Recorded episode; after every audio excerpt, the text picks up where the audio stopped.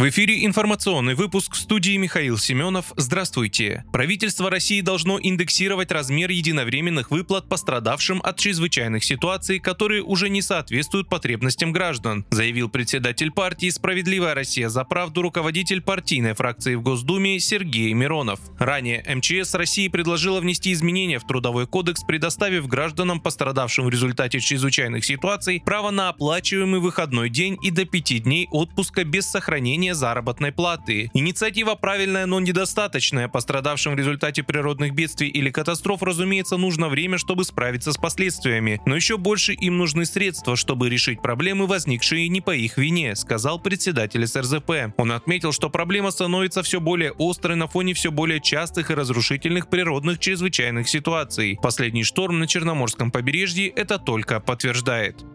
Президент России Владимир Путин подписал закон об увеличении минимального размера оплаты труда. Соответствующий законопроект опубликован на официальном портале правовой информации. Согласно тексту законопроекта, минимальные зарплаты россиян в 2024 году вырастут до 19 242 рублей. Прибавка составит порядка 3000 рублей. В пояснительной записке к законопроекту отмечается, что он способствует повышению заработной платы более 4,5 миллионов работников. Также с 1 января 2024 года работодатели начнут наказывать за слишком низкие зарплаты сотрудников. Штрафы до 100 тысяч рублей будут грозить тем, кто устанавливает оклад работникам на уровне ниже минимального размера оплаты труда.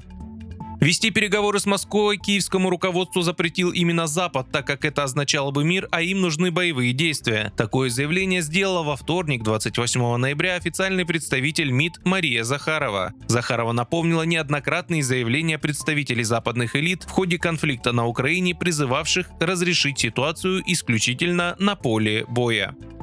На этой неделе штормовой ветер с скоростью до 30 метров в секунду может наблюдаться в 15 регионах России. Об этом сообщил начальник Всероссийского научно-исследовательского института МЧС России Максим Бедила. По его прогнозам, сильный ветер и осадки местами до 25 мм ожидаются в Камчатском крае, Чукотском автономном округе, Магаданской области, Красноярском крае и Челябинской области. Также с непогодой столкнутся жители Краснодарского и Ставропольского краев, Адыгеи, Северной Осетии, Крыма, Ростовской, Ленинградской, Новгородской и Псковской областей. Синоптики предупредили, что из-за плохой погоды возможно ограничение транспортного сообщения и нарушение электроснабжения. Вы слушали информационный выпуск. Оставайтесь на справедливом радио.